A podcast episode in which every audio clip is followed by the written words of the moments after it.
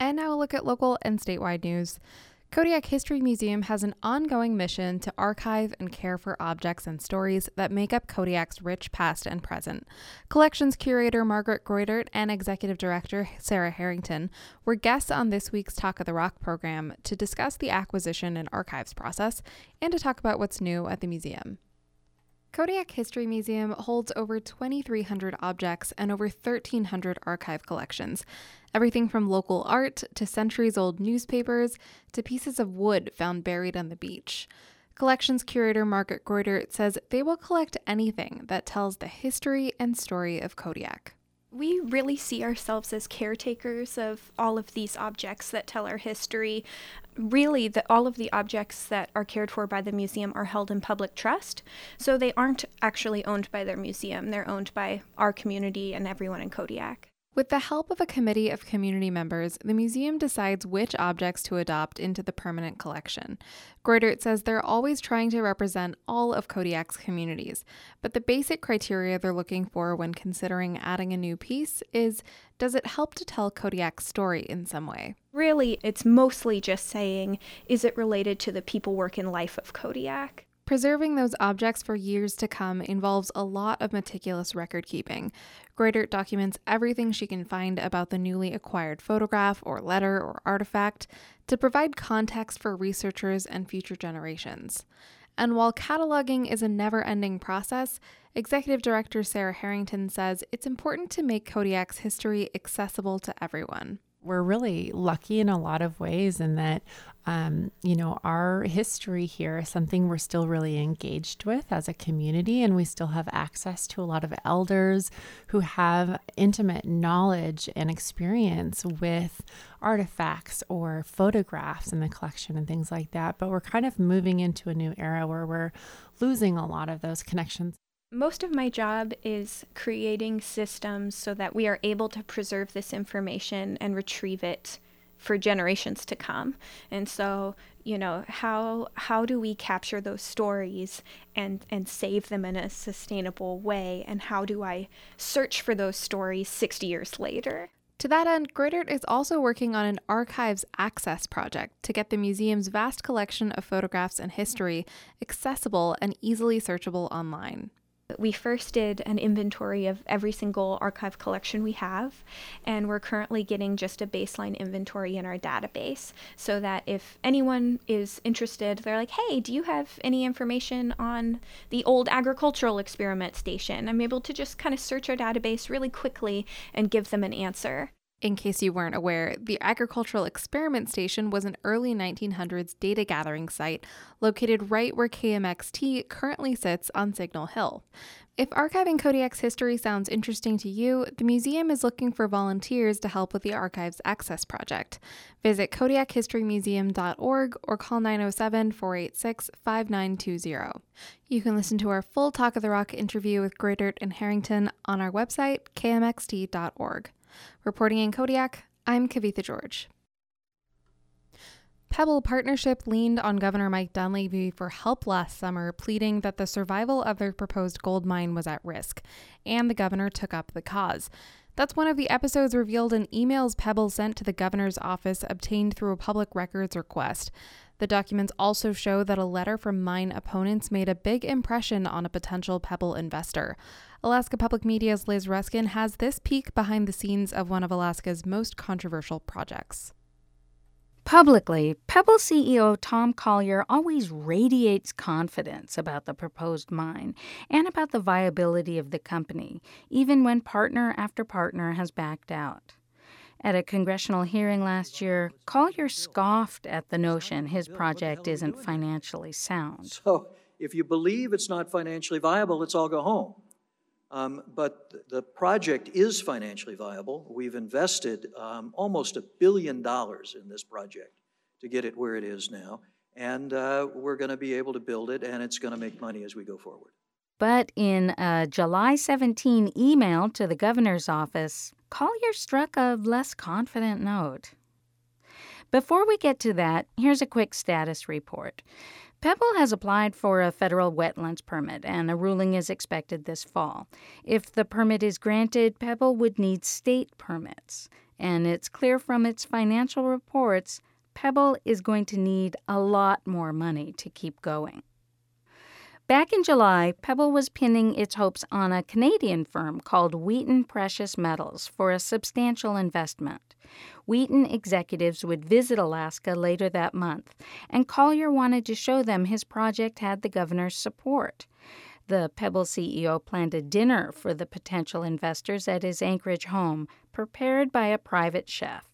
A senior advisor to Dunleavy was coming, but Collier felt it wasn't enough. Collier emailed Dunleavy advisor Brett Huber, pleading for the governor to change his out of state travel plans. The governor had to meet the Wheaton delegation, Collier wrote. A phone call wouldn't do it. I would not make this request unless I thought it was absolutely critically essential, Collier said in his July 17 email. This currently is our best option for survival. It was really interesting to see him admit it. Taryn Kiekow is an attorney with the Natural Resources Defense Council, one of the groups fighting the Pebble mine. She saw a copy of the Pebble emails late last year. CNN obtained them from the governor's office first, and the network let her read them. Heimer was struck by Pebble's tone, that its usual swagger was gone. Seeing that come through differently, uh, you know, secretly to the governor, really validated what we see when when they provide quarterly statements of the financials. What's really evident is that they desperately need money. Pebble declined an interview request for this story. Spokesman Mike Heatwole says the company is on firmer financial footing than it was in July after raising $20 million by selling stock. Heimer says she was amazed to see how Pebble leaned on the governor for help attracting investment dollars from Wheaton. Asking the governor to to to shill for them, right? You know, he's he's giving it's extraordinary. The governor is giving a private investor a sales pitch on behalf of a foreign mining corporation. The governor's office also declined an interview request, and it refused to say whether Dunleavy complied with Pebble's request to meet the Wheaton team. But he did write a letter to Wheaton encouraging the company to invest, and the emails reveal the letter was written almost entirely by Pebble. The records from the governor's office also show what happened right after the Wheaton team visited Alaska. Heimer's group and other mine opponents wrote Wheaton a 12 page letter, basically warning that if you invest in Pebble, you'll face never ending opposition. The message landed like a bomb. Within minutes of receiving it, Wheaton CEO Randy Smallwood sent a terse email to the chief executive of Pebble's parent company. Wow, things don't stay very secret around our visit, Smallwood wrote. Pretty sure a similar package will have been delivered to our directors. Not good. Actually, Heimer says mine opponents got lucky. They'd heard a mining investment company might be interested in Pebble, so they sent letters to about half a dozen firms, including Wheaton. We papered a bunch of them. I never heard back from anybody. And she says she didn't send the letter to Wheaton's board of directors, as Smallwood feared. But now Heimer says she knows what to do if she sends a similar letter in the future. Hearing what Mr. Smallwood said about that, I will absolutely be sending it to every single uh, senior executive and board director. Wheaton has not invested in Pebble, and the company isn't saying if it's still considering it. Reporting from Washington, I'm Liz Ruskin. The organization opposing the recall campaign against Governor Mike Dunleavy has told its lawyers to withdraw its appeal of the recall. Stand Tall with Mike said in a statement that, quote, the public is better served by devoting resources to educating the public why this recall is unjustified and a waste of public resources, end quote. The group also said it's clear the Alaska Supreme Court is determined to let the recall effort go forward. Stand Tall with Mike is concerned about Chief Justice Joel Bolger's ability to be impartial in the case. The group says the justice, quote, directly participated in the events that gave rise to one of the recall charges. A clerk for the court said she told lawyers in a conference call on Friday that she wasn't aware that Bolger would recuse himself and that if anyone had a concern, they should file a motion. Dunleavy responded to the Stand Tall with Mike's announcement while st- while talking with Alaska Public Media's Lori Townsend on Talk of Alaska. He said recently he heard rumblings about the decision. The belief was that uh, it was pointless to continue with the legal approach to this. And uh, well, now then what we- would be the recourse? I mean, what what would they propose to do if you can't go to the courts? that the courts are going to put this on the ballot, and then we have a campaign. Recall Dunleavy campaign manager Claire Pywell says Stand with Mike's statement was a disappointing attack on the Supreme Court. and it shows they haven't learned their lesson. They still are showing this lack of respect for other branches of government, and they're continuing to attack the judicial branch. Another of the four grounds for recall alleges that Dunleavy violated the separation of powers between the executive and judicial branches by saying that he was vetoing court funding because of court rulings upholding Medicaid funding of abortions. A spokesperson for the Department of Law said the state will continue its appeal, seeking to block the recall from moving forward. It believes the division's decision and an opinion by the state's attorney general were correct and that the issues need to be addressed by the Supreme Court. The Supreme Court ruled last week that the recall campaign can start gathering signatures. It will require more than 71,000 to put the recall on the ballot. In her annual address to a joint session of the legislature on Tuesday, U.S. Senator Lisa Murkowski told lawmakers that the state should do more to help Alaskans get real ID. This is going to take state resources in order to get out to these communities. And in fairness, it's not something that we can just pass the plate and, and ask for it to be funded. We've just got to put the resources towards it so that people can can move. Rural lawmakers have said the state should put more money toward helping residents get the federally required IDs by the October deadline. State officials asked in December for donations to bring state workers to villages to make real IDs, but the program has been affected by technical problems. In a press conference after the speech, Murkowski told reporters she's concerned about President Donald Trump t- directing money from military procurement and the National Guard to build the wall along the border with Mexico. She says Congress controls the federal purse strings under the U.S. Constitution. We, as the as the congressional branch, have our powers under Article One, and we will exercise them. Murkowski said in the speech that the Trump impeachment trial may have been the most deeply partisan experience of her career. She was asked by a reporter whether she sees parallels with the recall campaign against Governor Mike Dunleavy. Murkowski says she sees Alaska as less partisan than Washington, D.C. I mean, it seems to me that Alaskans are just so so much more practical and pragmatic about what what it is that we are dealing with that really matters, and and and I, I hope that we're able to stay that way. I hope that we don't let this divide us. Murkowski also said federal highway funding legislation will be useful as the state plans for the future of the Alaska Marine Highway System. Imagine a middle school band class. Rows of fidgety students, shiny brass instruments, reams of sheet music with neatly printed notes. But what if instead of reading quarter notes and triplets and three part harmonies off of a page, you played music based on a drawing? KCAW's Ari Snyder reports. For the most part, it looks like a normal day in the Blatchley Middle School band class.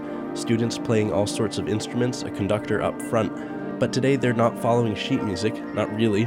Instead, they're experimenting with a technique called sound painting. So, right now, we're doing sound painting, which is actually free composing without talking. Leading the class is visiting artist Ed Littlefield, a Tlingit musician and graduate of the Sitka School District who currently lives in Seattle. So, instantaneous, I direct or whoever directs the band, and it becomes the piece of the minute, and it's never going to be the same ever again. Littlefield treats the orchestra like a color wheel, using hand gestures like a brush to build a piece of music in real time. He points to an individual horn player to get things started, using the gesture for melody.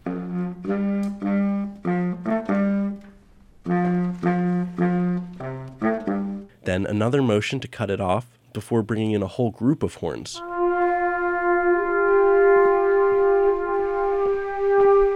Littlefield is something of a hometown hero in Sitka, having taken his skills in Tlingit music and jazz to orchestras, symphonies, and other groups throughout Alaska and the Pacific Northwest. He's a frequent performer at Jazz Fest and a longtime instructor at the Sitka Fine Arts Camp. This particular project is a week long residency, part of a partnership between the school district, University of Alaska Southeast, and the Fine Arts Camp. But the students aren't just playing whatever notes they want to when Littlefield points his invisible paintbrush at them. He's given them a melody to start off with. Kind of using one of the Tlingit lullabies, Dleguk, uh, called Haguse, as a kind of a jumping off point. Drew Larson, the Blatchley music teacher whose class Littlefield is teaching today, says delving into visual composition has helped broaden the students' musical understanding. Because they get to explore some new sounds they haven't been able to think of as music before. Larson also says he's happy to turn his class over to a visiting artist like Littlefield to help introduce his students to new ideas. Seeing the students dig in and do something they haven't done before and gain from the experience of the person in front of them is always exciting. Anytime that's an option, I, I jump at that opportunity. You need to have this. What's on top? Adjectives. What's on bottom? Emotions. What I want you to do is I would love it. For the next activity, they switch gears, jumping into graphic composition. Each student um, has a piece of paper with four adjectives written on it happy, ragged, lonely, soft, for example. Their task is to make a drawing based on each word. And essentially, every piece of music is a visual score, but we're turning it into graphic musical scores, which is a shape or patterns or just colors or things that are representative of music. We ready? Yeah, what? The students set down their instruments and scatter themselves around the band room, more or less abiding by the instructions to work quietly. A quick survey of their drawings revealed a range of artistic techniques, from stick figures to abstract shapes. Eventually, the students will become conductors themselves, leading the class in an original piece of music based on their drawings. It's unconventional and puts a lot of responsibility on the students, but Littlefield says that's pretty much the point. Because I really find that these visual scores are very empowering for students of all abilities because essentially you, you just have to make a mark on a page and then that mark becomes music and then that is your piece of music. And it's also a drawing, a piece of music you could be proud to hang up on the fridge. Reporting in Sitka, I'm Ari Snyder. Today's KMXT local news is brought to you in part by Discover Kodiak, a one stop source for visitor information on Kodiak and other destinations around the state. On the web at kodiak.org and at the Visitor Center in the Ferry Terminal Building at 100 Marine Way, 486 4782. This is Alaska Fish Radio. I'm Laine Welch. Alaska's hatchery program is highlighted for the Board of Fish. More after this. Integrated Marine Systems is the leader in marine refrigeration in Alaska. Visit imspacific.com. Salmon that get their start in Alaska hatcheries enhance the wild runs, and the program will again be featured during the Board of Fisheries' final meeting next month in Anchorage. A hatchery committee was formed last year to better inform the board on operations and production. Definitely, it's to educate themselves on the hatchery program, and if hard decisions have to be made about allocation or about where fish can be released or harvested. It's to their benefit to understand the program and the science behind it. Steve Reifenstuhl is manager of the Northern Southeast Regional Aquaculture Association. On March 6th, a 12 member science panel will present to invited board members and the hatchery committee, which will meet the following day. Most of the presentation will be from state managers on regulations and oversight and what the hatcheries produce each year. For the coastal communities, the hatchery program is a lifesaver to many of the people that fish for a living because it contributes about 25% of the salmon harvest. Critics of the hatchery program claim that too many tiny salmon are released each year and pose threats to the purity and health of wild stocks. The panel will update research on pink and chum salmon underway since 2013 that aims to answer those questions. The study runs through 2024. We are looking at two full life cycles of chum salmon, and their life cycle is roughly five, six years. We're also doing two full life cycles of pink salmon, which just ended this past year.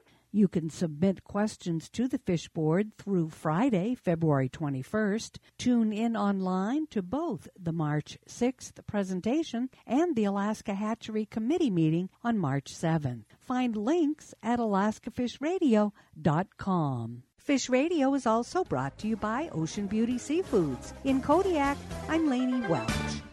Fish Radio is supported in part by Joy Crafts, specializing in marine safety equipment.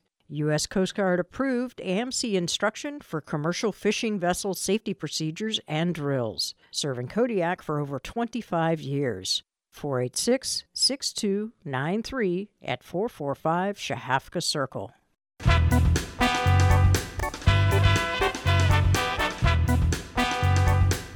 This is the Island Messenger, a look at personal messages, the weather, and community announcements. Welcome to this noon edition of the Island Messenger. It's 32 degrees and fair in Kodiak right now. This afternoon, expect some snow mainly after 4 p.m., highs near 37 degrees, and southwest winds 10 to 15 miles per hour becoming south. Winds could gust as high as 30 miles per hour. There's a 90% chance of precipitation, but little to no snow accumulation is expected. Tonight, some more snow before 10 p.m., rain between 10 p.m. and 1 a.m., then more snow likely into the early morning. Lows around 32 degrees and southeast winds 15 to 20 miles per hour, increasing to 25 to 30 miles per hour. A 100% chance of precipitation, less than half an inch of snow accumulation possible. Looking at the marine forecast for today, from Marmot Island to Sitkinak, there's a gale warning tonight and Thursday. Today, south winds of 30 knots with seas at 12 feet and rain, and tonight, south winds of 40 knots becoming southwest 30 knots after midnight, seas at 15 feet with rain. Chiniak Bay has a small craft advisory tonight. Today, south winds of 20 knots with seas at 2 feet, building to 4 feet in the afternoon with snow. Tonight, southeast winds of 30 knots becoming south 20 knots after midnight, seas at 10 feet, subsiding to 3 feet after midnight with rain and snow. Marmot Bay has a small craft advisory tonight. Today, southwest winds of 20 knots with seas at 4 feet and snow. Tonight, southeast winds of 30 knots becoming south 20 knots after midnight, seas at 13 feet, subsiding to 4 feet after midnight, snow and rain. Shelikof Strait, a small craft advisory through tonight. Today, southwest winds of 30 knots becoming southeast 20 knots in the afternoon. Seas at 7 feet, subsiding to 4 feet in the afternoon with snow. And tonight in Shelikof Strait, southeast winds of 30 knots with seas at 9 feet. Expect rain and snow. Today is February 19th. Sunrise this morning was at 8:31 a.m. Sunset tonight will be at 6:18 p.m. for 9 hours and 47 minutes of daylight, which is 4 minutes 53 seconds more than we got yesterday. The record high on this day was 45 degrees in 1945. The record low was 0 degrees in 1975. Looking at our tides for today, low tide for Kodiak will be out at 6 p.m., 0.09 feet. High tide will be in at 12:39 a.m., 6.63 feet. Over on the west side, low tide will be at 6:26 p.m., 0.66 feet. High tide will be at 12:51 a.m., 12.74 feet. Quick look at our community announcements for today. Today at the public library at 3 p.m. is Lego Fun. It's a drop in program for youth and adults. Children under 10 must be accompanied by an adult.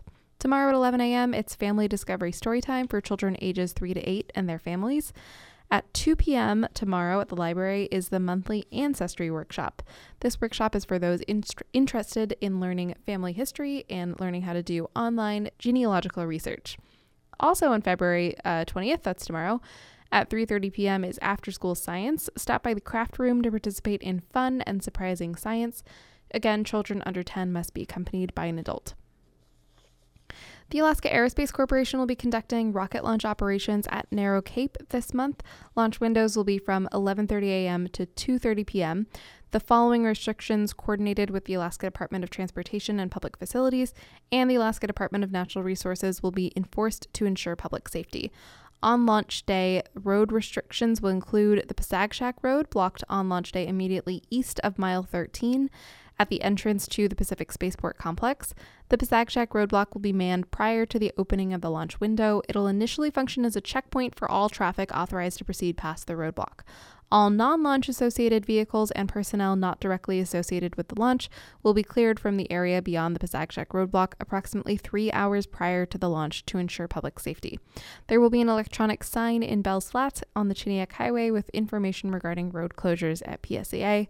If you have questions pertaining to the road closures, you can call Paul Pena at, uh, he's the ground safety officer at 907 942 4485, or Robert Green, the spaceport manager, 907 229 2007. And that's all I have for you for today.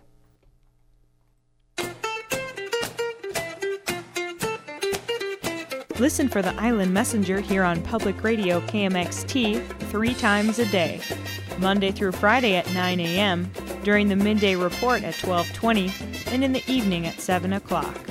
If you have a community announcement or personal message, including lost and found items or pets, you can call KMXT at 486 3181, fax us at 486 2733, or email psa at kmxt.org.